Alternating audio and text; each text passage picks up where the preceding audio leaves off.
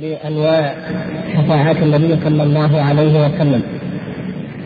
وانتهى بنا الوقت عند النوع الثاني وما عقب به الشارح فيه رحمه الله.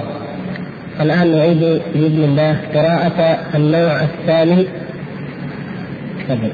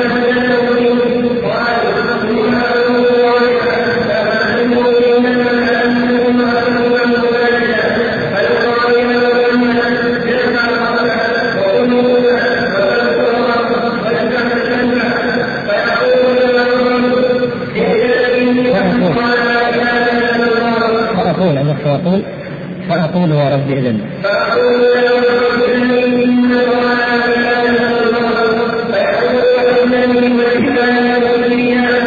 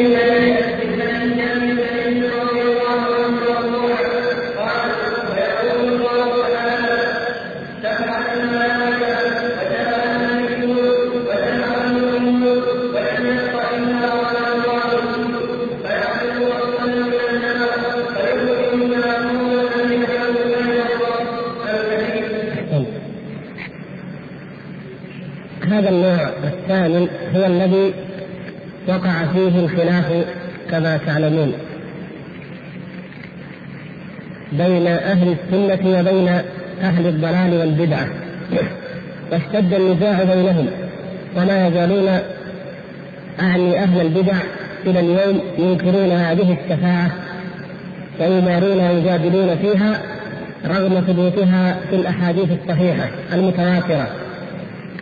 ورغم أن دلالتها على كرم الله تعالى وعلى فضله أعظم مما يخيل إليهم من أن فيها ما ينقص وما يغض من قدر الألوهية لأن الله سبحانه وتعالى لا يحسن به كما يقولون إلا أن يعاقب المذنب بل قالوا يجب عليه ذلك كما تجرى على ذلك من تجرى نسأل الله العفو والعافية.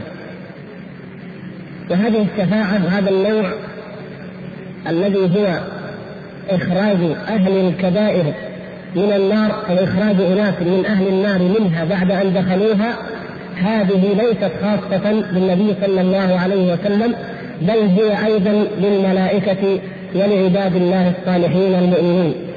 وفي هذا دليل أيضا على آه، خطأ على فداحة الخطأ الذي ذهب إليه من أنكرها.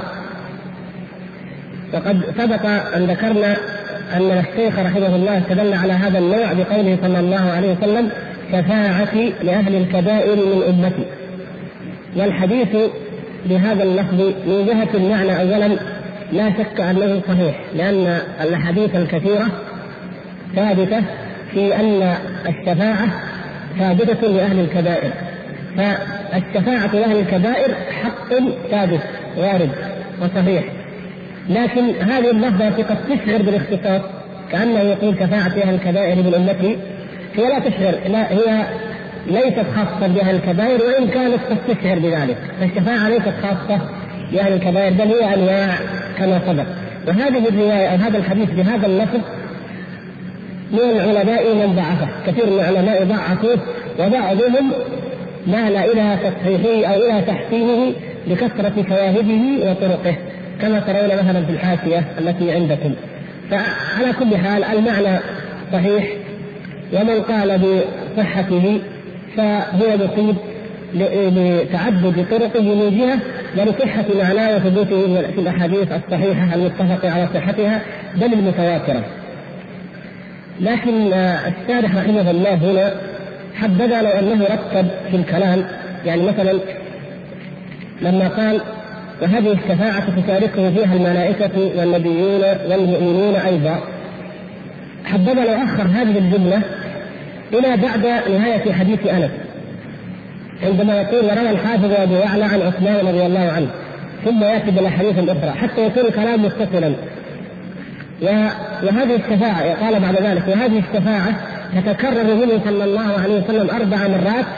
كان ينبغي بعد ذلك أن يذكر رأس الحديث أنس الذي وقعت فيه الشفاعة أربع مرات. حتى تفهم يعني يكون أحسن في التنسيق وفي الترتيب. لاحظتم هذا؟ فيعني بعد ما يقول واستمر على بدعته. ها؟ نقول وهذه الشفاعة ما, ما نكتب فيه بس نعلق يعني. وهذه الشفاعة تتكرر منه صلى الله عليه وسلم أربع مرات وينتقل إلى حديث البخاري. أو نجيب ومن أحاديث هذا النوع حديث شفاعة لها الكبائر من أمتي. وإن كان تقديم الصحيح المتفق على صحته أولى ثم بعد ذلك يذكر ما فيه احتمال. ثم لما نأتي بعد أن ننتهي من الحديث يقول وهذه الشفاعة يشاركه فيها الملائكة والنبيون والمؤمنون أيضا ثم نقرأ ما ذكره الشيخ من الأدلة في ذلك. فليس في الأمر يعني كبير إشكال إن شاء الله أنتم تعرفون مقصود الشارح بهذا. لكن حتى تكون الجملة ودليلها معا يتسق الفهم ويمكن إن شاء الله.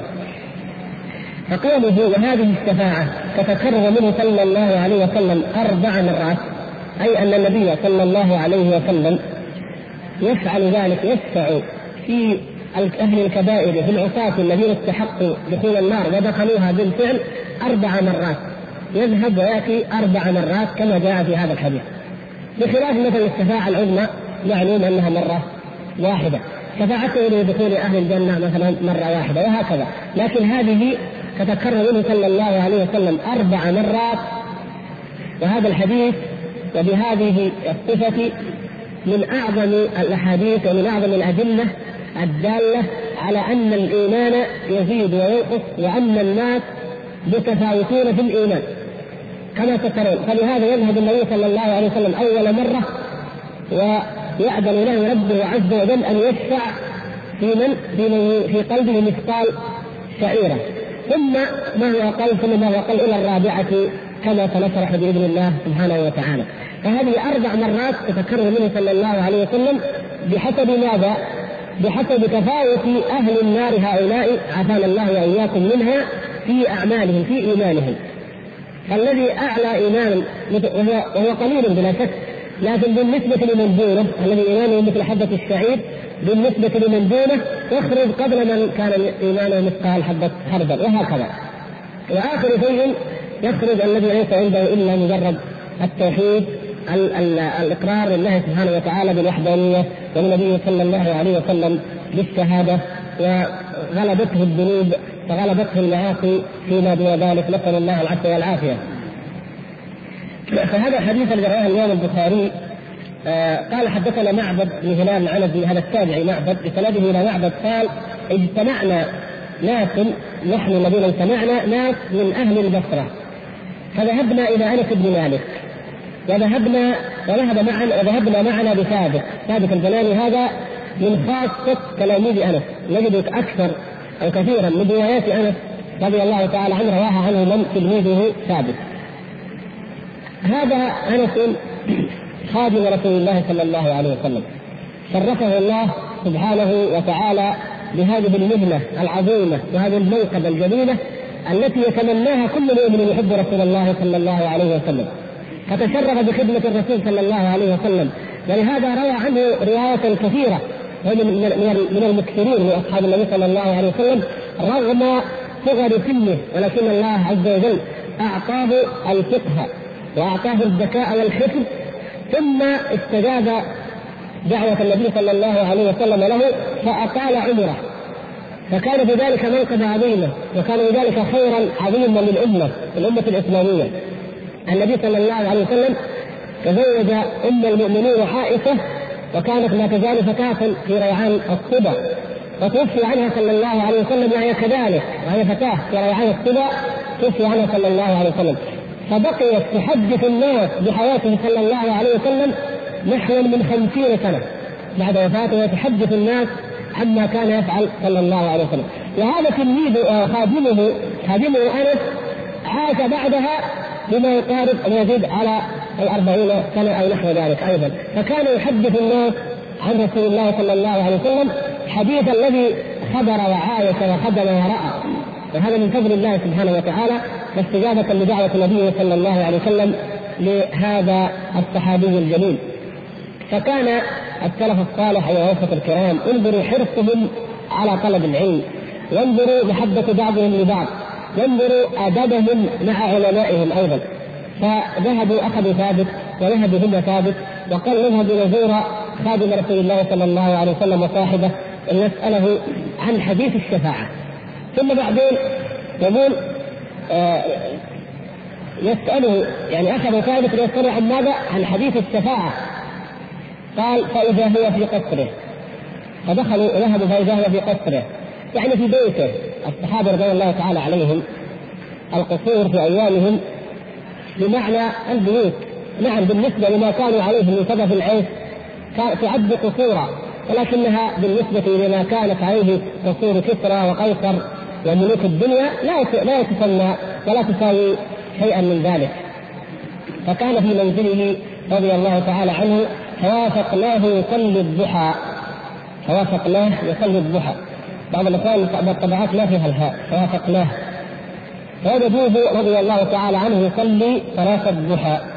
فاستأذنا. طبعا في ذلك دليل على مشروعية صلاة الضحى وتعلمون الخلاف الوارد فيها. فكان أنس رضي الله تعالى عن عمله هذا مما يدل على آه، مشروعيتها واستحبابها. فاستأذنا استأذنوا عليه فأذن لنا وهو قاعد على فراشه. فقلنا لثابت لا تسأله معبد ومن معه يوصون على من؟ على ثابت. القضية اللي تهم موضوع الشفاعة. لا تسأله. يقول لا تسأله عن شيء أول من حديث الشفاعة. يعني لا تقدم على حديث الشفاعة شيئا. لماذا يا شباب؟ لأنه في زمن أنس رضي الله تعالى في ذلك الوقت كان ذلك الوقت في زمن الحجاج. وكان هذا في آخر عمر أنس إيش الدليل في آخر عمر أنس؟ لما ذهب إلى الحسن قال فقال إيه؟ لقد حدثني وهو جميع منذ عشرين سنة. يعني وهو شاب منذ عشرين سنة. هذا في آخر عمر أنس في أيام الحجاج وفي تلك الفتن. وكانت الخوارج قد استشرى امرها وكانت تحارب الحجاج حتى كان لهم دول في جهات فارس وفي عمان وما أشبه ذلك. فكانوا ينكرون الشفاعة. ولهذا ذهبوا يريدون أن يسألوا عن هذه القضية المهمة فيخشوا أن ثابتا يذهب فيسال عن شيء من الأحكام الأخرى. كله خير وكله طيب لكن يقولون لا يا ثابت لا تساله عن شيء أول من حديث الشفاعة أي قبل حديث الشفاعة. اجعل اول ما تسأل سؤالك عن هذا الحديث. والباقون ساكتون انظر الأدب. هم ساكتون وثابت لأنه التلميذ الخاص تقريبا هو الذي سوف يتولى السؤال. فتقدم ثابت وقال له يا أبا حمزة هؤلاء إخوانك من أهل البصرة. جاءوك يسألونك عن حديث الشفاعة. إخوانك هؤلاء من التابعين رضوان الله تعالى عليهم أجمعين. يقول هؤلاء إخوانك من أهل البصرة جاءوك يسألونك عن حديث الشفاعه يمهد ويقدم بهذه الزيارة في هذا الوقت وأن المقصود بها العلم وأن هؤلاء لا قصدهم إلا ذلك. وكما مر معنا تعلمون أن طلق بن حبيب وهو مشوار التابعين ويزيد الفقير وهو كذلك وبعض التابعين يقول كنت أرى رأي الخوارج وكنت أنكر حديث الشفاعه حتى ذهبت إلى جابر وبعضهم حتى ذهب إلى انس وبعضهم ذهب إلى غيرهم من أصحاب النبي صلى الله عليه وسلم. فهذه القضية كانت رائده بعض الناس في البصرة بالذات والكوفة لأنها موطن الخوارج وما حولها كانت القضية كانت الشبهة وهذه البدعة رائده وكيف كيف يفعل الكبيرة ثم يغفر له أو يشفع يشفع له أو يشفع فيه؟ كيف؟ هذه بدعة شبهة روجها الخوارج فلاقت آذان عند بعض الناس ولكن شفاء العلم السؤال وشفاء الجهل العلم. فإذا سمع الإنسان بأمر وأشكل عليه فلا يجتهد بآرائه الشخصية ويقول هذا حلال وهذا حرام وهذه بدعة وهذه سنة. ولكن ماذا؟ فاسألوا أهل الذكر إن كنتم لا تعلمون. فذهبوا ليأخذوا السؤال ليأخذوا العلم من أهله. فقال قال أنس رضي الله تعالى عنه وهو يحدثهم بما ارادوا وما طلبوا حدثنا محمد صلى الله عليه وسلم قال إذا كان يوم القيامة لاز الناس بعضهم في بعض يموجون بعضهم في بعض من الهول ومن الكرب. نسأل الله أن يعافينا وإياكم. فيأتون آدم فيقولون اشفع لنا إلى ربك. فيقول لست لها ولكن عليكم بإبراهيم فإنه خليل الرحمن. تلاحظون ما لم يذكر نوح. لكن يقول هنا عليكم بإبراهيم فإنه خليل الرحمن. والذي في الأحاديث الأخرى هو أنه ذكر ذكر نوح عليه السلام. وهذا هو الراجح. فهذا إما فقط فاما آه، خطأ. من الحفظ ولكن هو يقول عليكم بإبراهيم فإنه خليل الرحمن. فيأتون إبراهيم فيقول لست لها ولكن عليكم بموسى فإنه كليم الله. فيأتين موسى فيقول لست لها ولكن عليكم بعيسى. كل هذا قد سبق شرحه وإيضاحه كما تعلمون. إلى أن يقول موسى ولكن عليكم بعيسى فإنه روح الله وكلمته. هذه العبارة روح الله وكلمته. نحن نشهد أن عيسى روح الله عبد الله ورسوله وكلمته ألقاها إلى مريم وروح منه كما أمرنا بذلك النبي صلى الله عليه وسلم في حديث حديث عبادة ابن الصامت رضي الله تعالى عنه المتفق عليه. فمن شهد أن لا إله إلا الله وحده لا شريك له وأن محمدا عبده ورسوله وأن عيسى عبد الله ورسوله وكلمته ألقاها إلى مريم وروح منه وأن الجنة حق والنار حق أدخله الله الجنة على ما كان من العمل. فهذا قوله هنا فإنه روح الله وكلمته. إضافة الروح إلى الله سبحانه وتعالى هنا لأنها متفردة متميزة عن غيرها. وإلا فإن الأعيان الأعيان أو الذوات إذا أضيفت إلى الله سبحانه وتعالى فإنها على نوعين. كيف؟ يعني إما أن نضيف إلى الله تعالى معنى من المعاني وإما أن نضيف إليه ذوات وأعيان. فإذا أضيف إلى الله تعالى معاني لا تقوم معاني لا تقوم بذاتها. مثلا قلنا علم الله عزة الله مثلا حكمة الله رحمة الله. هذه معاني لا تقوم بذاتها ليست أعيان وذوات مستقلة. إذا أضيفت إلى الله عز وجل فهذه تكون ماذا؟ صفات. هذه تكون صفات لله عز وجل. فإذا أضفنا إلى الله تبارك وتعالى ذوات وأعيان مخلوقة فكيف الحال في ذلك؟ تكون هذه على نوعين. على نوعين نوع نوع منها خاص لمعنى خاص فيه. ونوع آخر عام يشترك فيه كل ما يضاف إلى الله سبحانه وتعالى. مثلا نبدأ بالعام. مثلا نقول هذه السماء سماء الله هذا الجبل جبل الله. لأن الله سبحانه وتعالى هو الذي خلقه. هذا المال مال الله مثلا. وهذا الشيء لله بمعنى إيش؟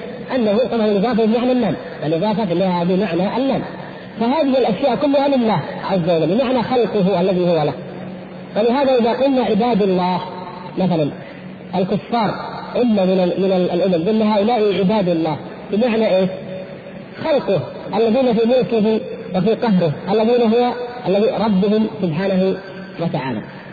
وأما إذا اضيف إلى الله تبارك وتعالى الذات أو العين بالمعنى الخاص فهذه مثل مثلا ناخذ الناقة.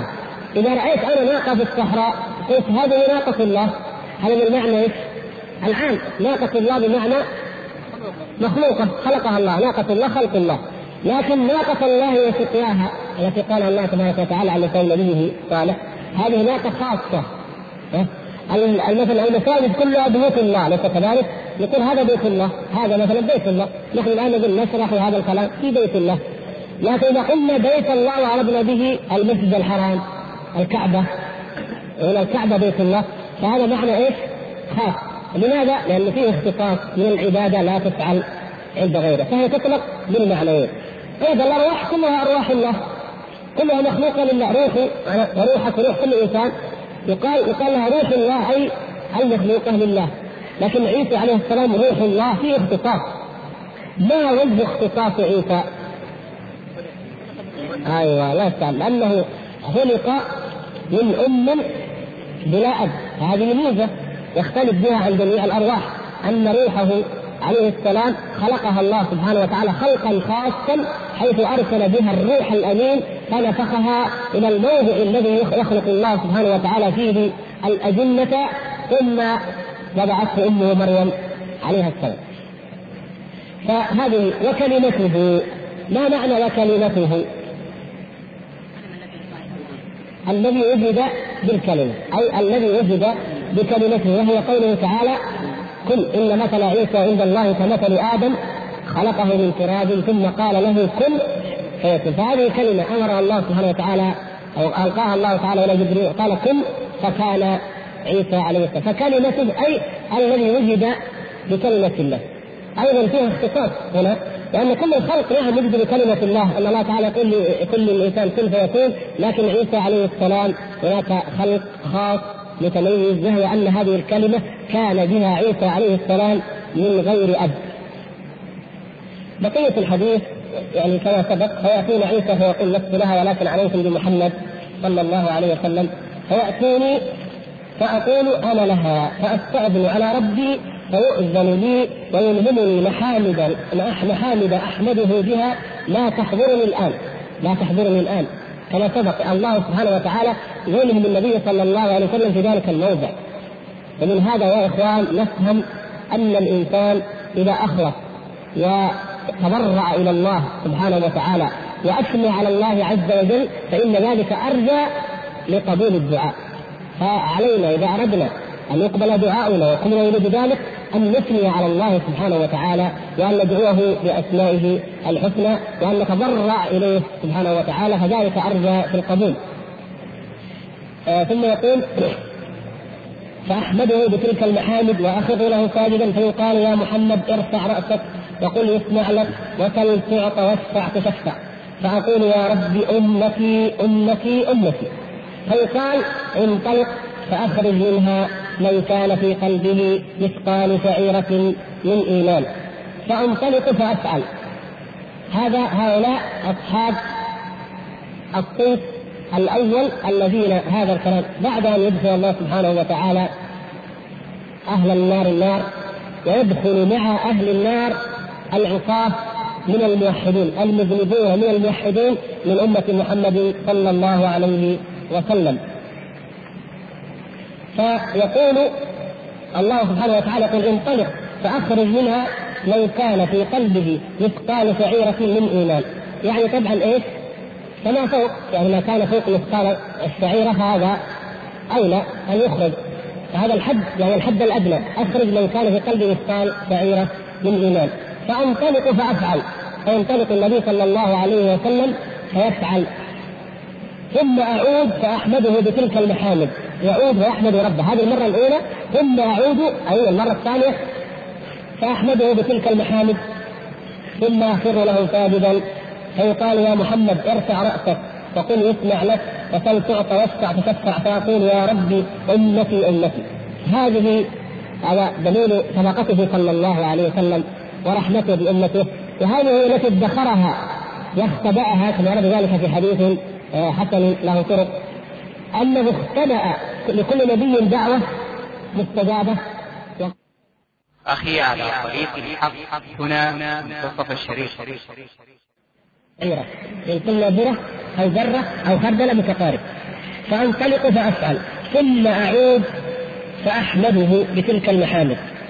طيب أخرجه أن يكتفي بذلك صلى الله عليه وسلم. ما يزال يعمل من ربه عز وجل الخير ويأمل ويرجو منه الكرم وهو أعلم وأعرف الناس بربه عز وجل وبكرمه وبسعة رحمته سبحانه وتعالى. فيعود للمرة الثالثة فيقول فأحمده بتلك المحامد ثم آخر له ساجدا فيقال يا محمد ارفع رأسك وقل يسمع لك وسل تعطى واشفع تشفع فأقول يا ربي أمتي أمتي. اللهم صل وسلم عليه. فيقول انطلق فأخرج من كان في قلبه أدنى مثقال حبة من خردل من إيمان. فاخرجه من النار. وفي رواية أخرى أيضا في الصحيح ادنى أدنى مثقال حبة من خردل. يعني حبة الخردل تعلمون تناهيها في الصغر. ادنى أدنى مثقال حبة يعني هؤلاء الدرجة الثالثة. فأنطلق فأفعل.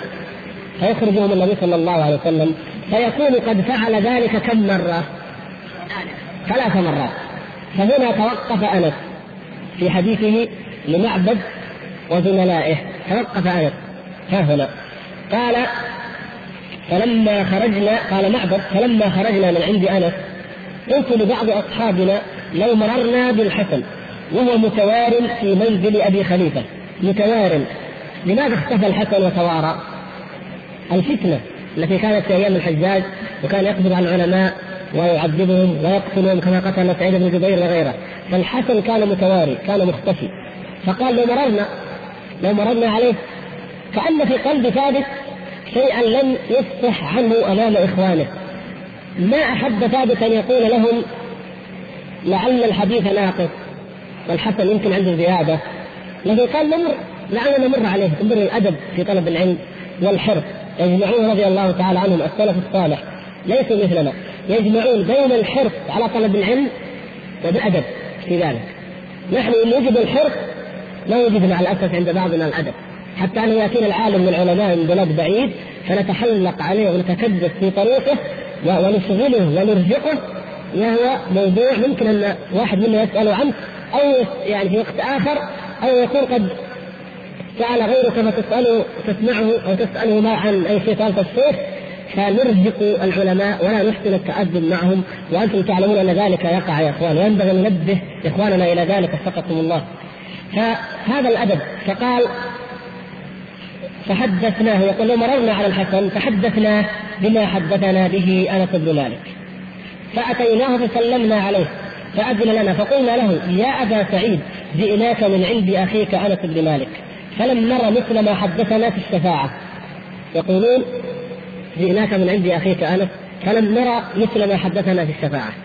يعني يا يا أبا سعيد الحسن يا أبا سعيد قد سمعنا حديثا عجيبا بشرى عظيمة وعلم علم لا يمكن أن يدرك إلا عن طريق هؤلاء الذين جعلهم الله سبحانه وتعالى منارات للحق وللخير فنبشرك بهذا ونقول لك هذا العلم العظيم الذي استفدناه اليوم من عند أخيك أنس. ولكن الله أعلم كما أن ثابت يعلم ماذا سيحدث به الحسن كما يبدو. طيب. قال قال هيه هيه يعني إيش؟ هاتي قولوا أعطوني. تحدثناه بالحديث. فانتهى إلى هذا الموضع إلى الثلاث الشفاعات التي انتهى إليها الحديث كما رأيتم. فقال هي يعني وماذا بعد ذلك؟ زيدوا فقالوا إيه؟ فقلنا لم يجد لنا على هذا. ما حدثنا أنا إلا بهذا. فانظروا أيضا إلى عدد الحسن وإلى خلق السلف الصالح. فقال لقد حدثني وهو جميع أي هو شاب وهو ما يزال نشيطا يعني فيه نشاط وقوة وهو جميع منذ عشرين سنة. ثم قال فلا أدري أنسي أم كره أن تتكلوا انظروا الأدب. ما قال كبر غلط ما عاد يحفظ. كما يقول بعضنا اليوم لا قال فلا أدري. أنسي وهذا واقع. ويمكن أن يقع من البشر حتى من الصحابة الكرام حتى كل إنسان يمكن ينسى؟ الرسول صلى الله عليه وسلم مثلا وقع منه سهو وقع منه صيام كما سهى في صلاته. بشر قال فلا أدري. انسي ام كره أن تتكلوا لأن الرابع هذا عجيب أعظم مما تعجبتم منه أنتم. أنتم تعجبتم من هذه الثلاثة وقلتم هذا فضل وهذا كرم في شيء أعجب من ذلك. فقال فقلنا يا أبا سعيد تحدثناه هؤلاء الإخوة الكرام هؤلاء ذهبوا إلى أنس بشوق وبشغف ليعلمهم ذلك. وما أن وجدوا الحسن يقول عندي شيء أفضل وعندي شيء أعظم وسمعت منه من أول الا وبسرعة وبعجلة قال فحدث له. فقال رضي الله تعالى فضحك ضحك الحسن من هذه العجلة وهذه السرعة والطلب وقال خلق الإنسان عجولا خلق الإنسان عجولا. هذا حال الإنسان نعم خلق الإنسان من عجل وكان الإنسان عجولا. قال ما ذكرته إلا وأنا أريد أن أحدثكم لولا أنني سأحدثكم ما قلت لكم أن هناك تكمله أو هناك بقية. ما ذكرته إلا وأنا أريد أن أحدثكم لكن أنتم استعجلتم هات بسرعة أعطنا. فقال حدثني كما حدثكم به. يعني الثلاث الشفاعات الأولى هذا الذي يقول القدر الذي نقلتموه عنه حدثني إياه كما نقلتم. طيب وبعدين؟ قال ثم أعود الرابعة.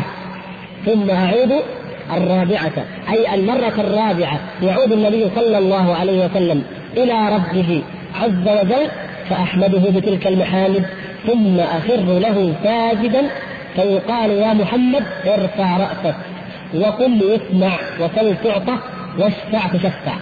فأقول يا ربي ائذن لي في من قال لا إله إلا الله.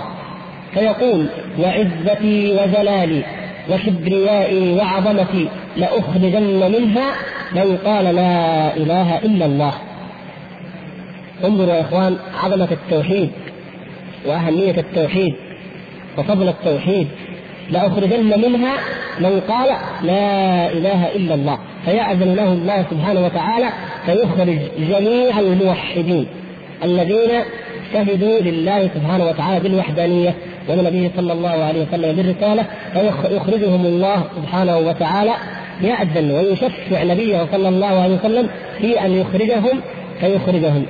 فلا يبقى بعد ذلك إلا من حدثه القرآن كما في الرواية الأخرى الصحيحة. لا يبقى إلا من حدثه القرآن.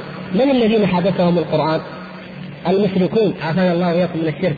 إنه من يشرك بالله فقد حرم الله عليه الجنة ومأواه النار وما للظالمين من أنصار. فالشرك هذا هو المانع الذي يمنع الإنسان من الخروج من النار.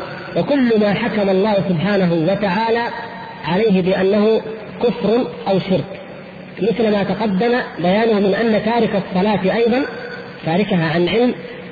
لذلك من ترك الصلاة فهو كافر الترك المطلق. وهذا ليس بأهل لشفاعته صلى الله عليه وسلم وهو مع الخالدين المخلدين في النار. نعوذ بالله. المنافقون النفاق الأكبر إن المنافقين في الدرك الأسفل من النار.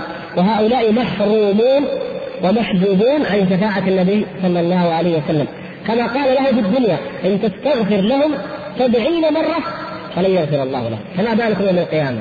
فهؤلاء الذين ارتكبوا الكفر الأكبر بالنفاق بالنفاق الأكبر بترك الصلاة بأي عمل مكفر كالاستهزاء بالدين عافانا الله وإياكم. هذا مكفر يخرج صاحبه من الملة مثل اتباع شريعة غير شريعة محمد صلى الله عليه وسلم وسائر نواقض الإسلام المعروفة والتي أصولها عشرة وهي كثيرة أكثر من ذلك حتى أوصلها بعض العلماء إلى أربعمائة ناقض عافانا الله وإياكم منها جميعا.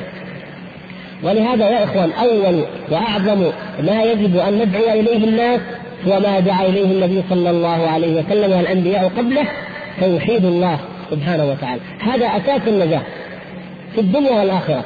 وما بعد ذلك فهو تبع له وفرع وشعب من شعبه. بعد كده نقول إيه؟ وهذه الشفاعة تشاركه فيها الملائكة والنبيون والمؤمنون. هذه الشفاعة إخراج العصاة من النار وانتهاء بالموحدين أو ابتداء بمن كان في قلبه مثقال شعيرة وانتهاء بمن كان في قلبه أدنى أدنى مثقال خردلة. هذا هذه الشفاعة هل هي خاصة؟ حكمها. هل هي خاصة بالنبي صلى الله عليه وسلم؟ نقول لا. هذه الشفاعة عامة. فليس صلى الله عليه وسلم وحده الذي يفعل ذلك بل الملائكة والمؤمنون أيضا الصالحون. فالدليل على ذلك ما هو؟ ذكر حديثين. الحديث الأول قال روى الحافظ أبو يعلى عن عثمان رضي الله عنه قال قال رسول الله صلى الله عليه وسلم يشفع يوم القيامة ثلاثة الأنبياء ثم العلماء ثم الشهداء. استدل به. وهذا الحديث ضعيف بل في سنده وضاع فهو مما لا يحتج به. هذا الحديث لا يحتج به بهذا اللفظ بلفظه هذا. وإلا فالمعنى المعنى حق.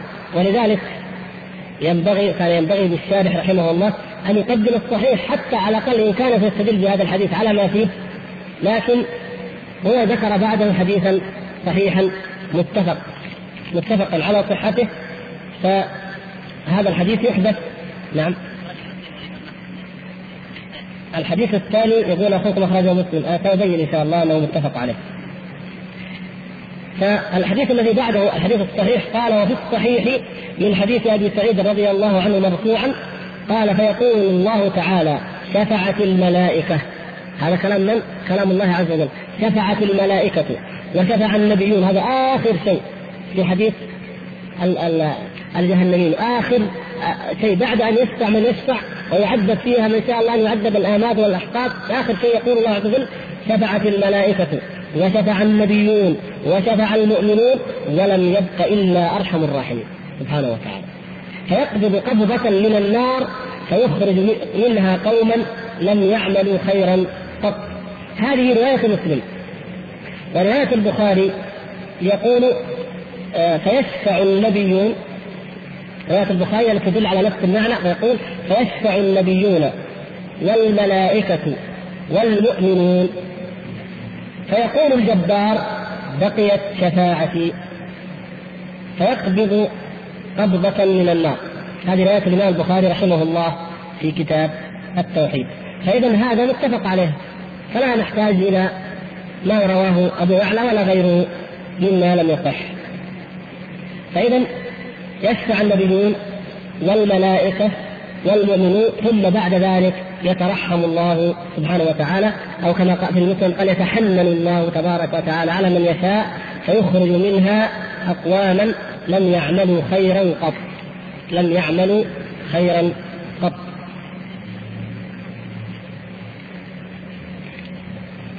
هنا وقبل أن ننتقل إلى أقسام الناس في الشفاعة كما ذكر الشارح ينبغي لنا بعد أن ذكرنا الأنواع أنواع الشفاعة ينبغي لنا أن نتحدث عن أسباب الشفاعة. والأعمال التي إذا فعلناها نكون من أهل الشفاعة جعلنا الله وإياكم منه. ما ثبت وما صح في ذلك. وهل هناك أحب إلى المؤمنين إلى عباد الرحمن؟ وكلنا يعرف ذنوبه وكلنا يعرف حاجته إلى ربه عز وجل إلى عفو ربه ومغفرته وإلى أن يشفع فيه نبيه محمد صلى الله عليه وسلم. هل هناك أحب إلينا وأعظم من أن نعرف ما هي الأعمال التي إذا عملناها كنا من أهل الشفاعة؟ هذا شيء يجب أن نعلمه. ونذكر ما استطعنا أن نذكر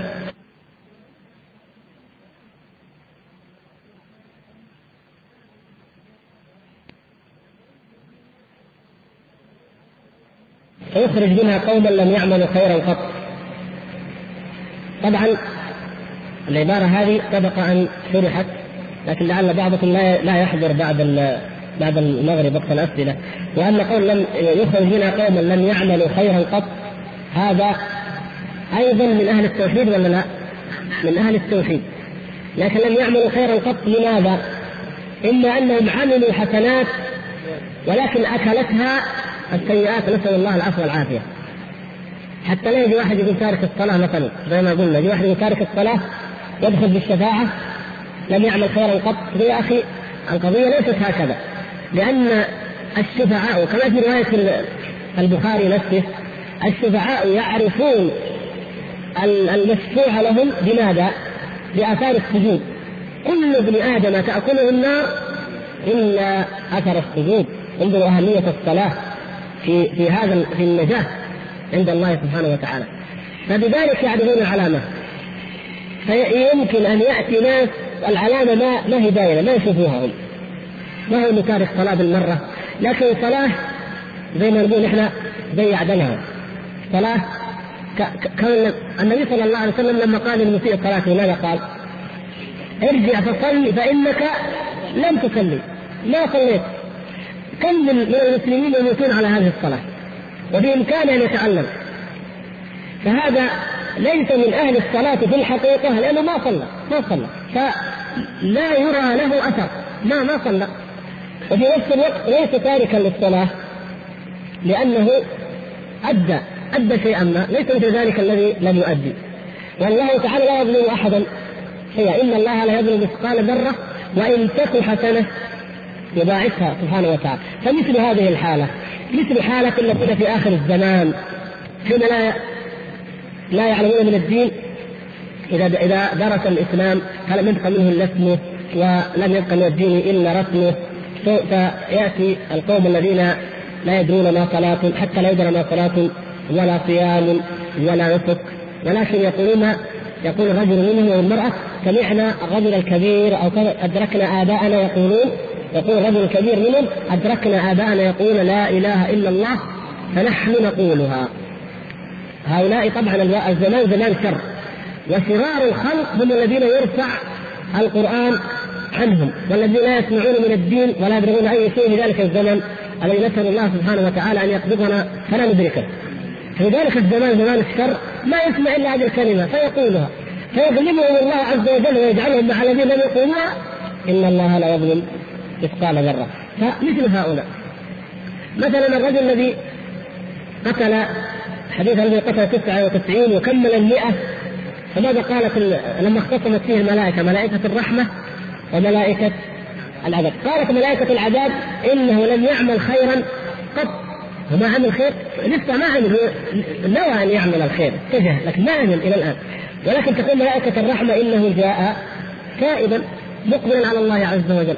فأمثال هؤلاء يعني كلمة لم يعمل خيرا قط لا نفهمها على أنها أنهم لم يعمل أي حسنة بإطلاق وكان تاركا للصلاة على علم والقرآن موجود والمساجد يؤذن فيها وتارك صلاة حتى لا يفهم بعض الناس ذلك وأن هذا يعارض ما ورد في تفسير تارك الصلاة مثلا. هذه إعادة لما سبق. ونقول أسباب الشفاعة الأعمال التي يستحق صاحبها الشفاعة من أعظمها وأكثرها ولله الحمد انتشارا وفي إمكان كل مسلم أن أن يفعله قراءة القرآن. قراءة القرآن يا إخوان. وهل هناك ما هو أعظم من كتاب الله عز وجل؟ لأن النبي صلى الله عليه وسلم يقول في الحديث الذي رواه مسلم الإمام أحمد وغيرهم يقول اقرأوا القرآن فإنه يأتي يوم القيامة شفيعا لأصحابه ثم أوصى خاصة بسورتي إيه؟ أيوه الله يسأل البقرة. فقال اقرأوا الزهراوين أو الغراوين فإنهما يأتيان يوم القيامة كأنهما غمامتان أو غيايتان فيشفعان يدفع عن صاحبهما انظروا فضل القرآن وفضل آل عمران والبقرة ثم خص بالذات الفضل أيضا. سورة إيش؟ البقرة بالذات. فإن أخذها بركة. وتركها حسرة ولا يطيقها البطلة السحرة. هؤلاء المجرمون لا يطيقون سورة البقرة. فالقرآن هذا أساس من الأسس التي يجب أن نحرص عليها لنكسب شفاعة النبي صلى الله عليه وسلم. وإلى هنا نتوقف ونكمل إن شاء الله بقية الأعمال في الدرس القادم. والحمد لله رب العالمين.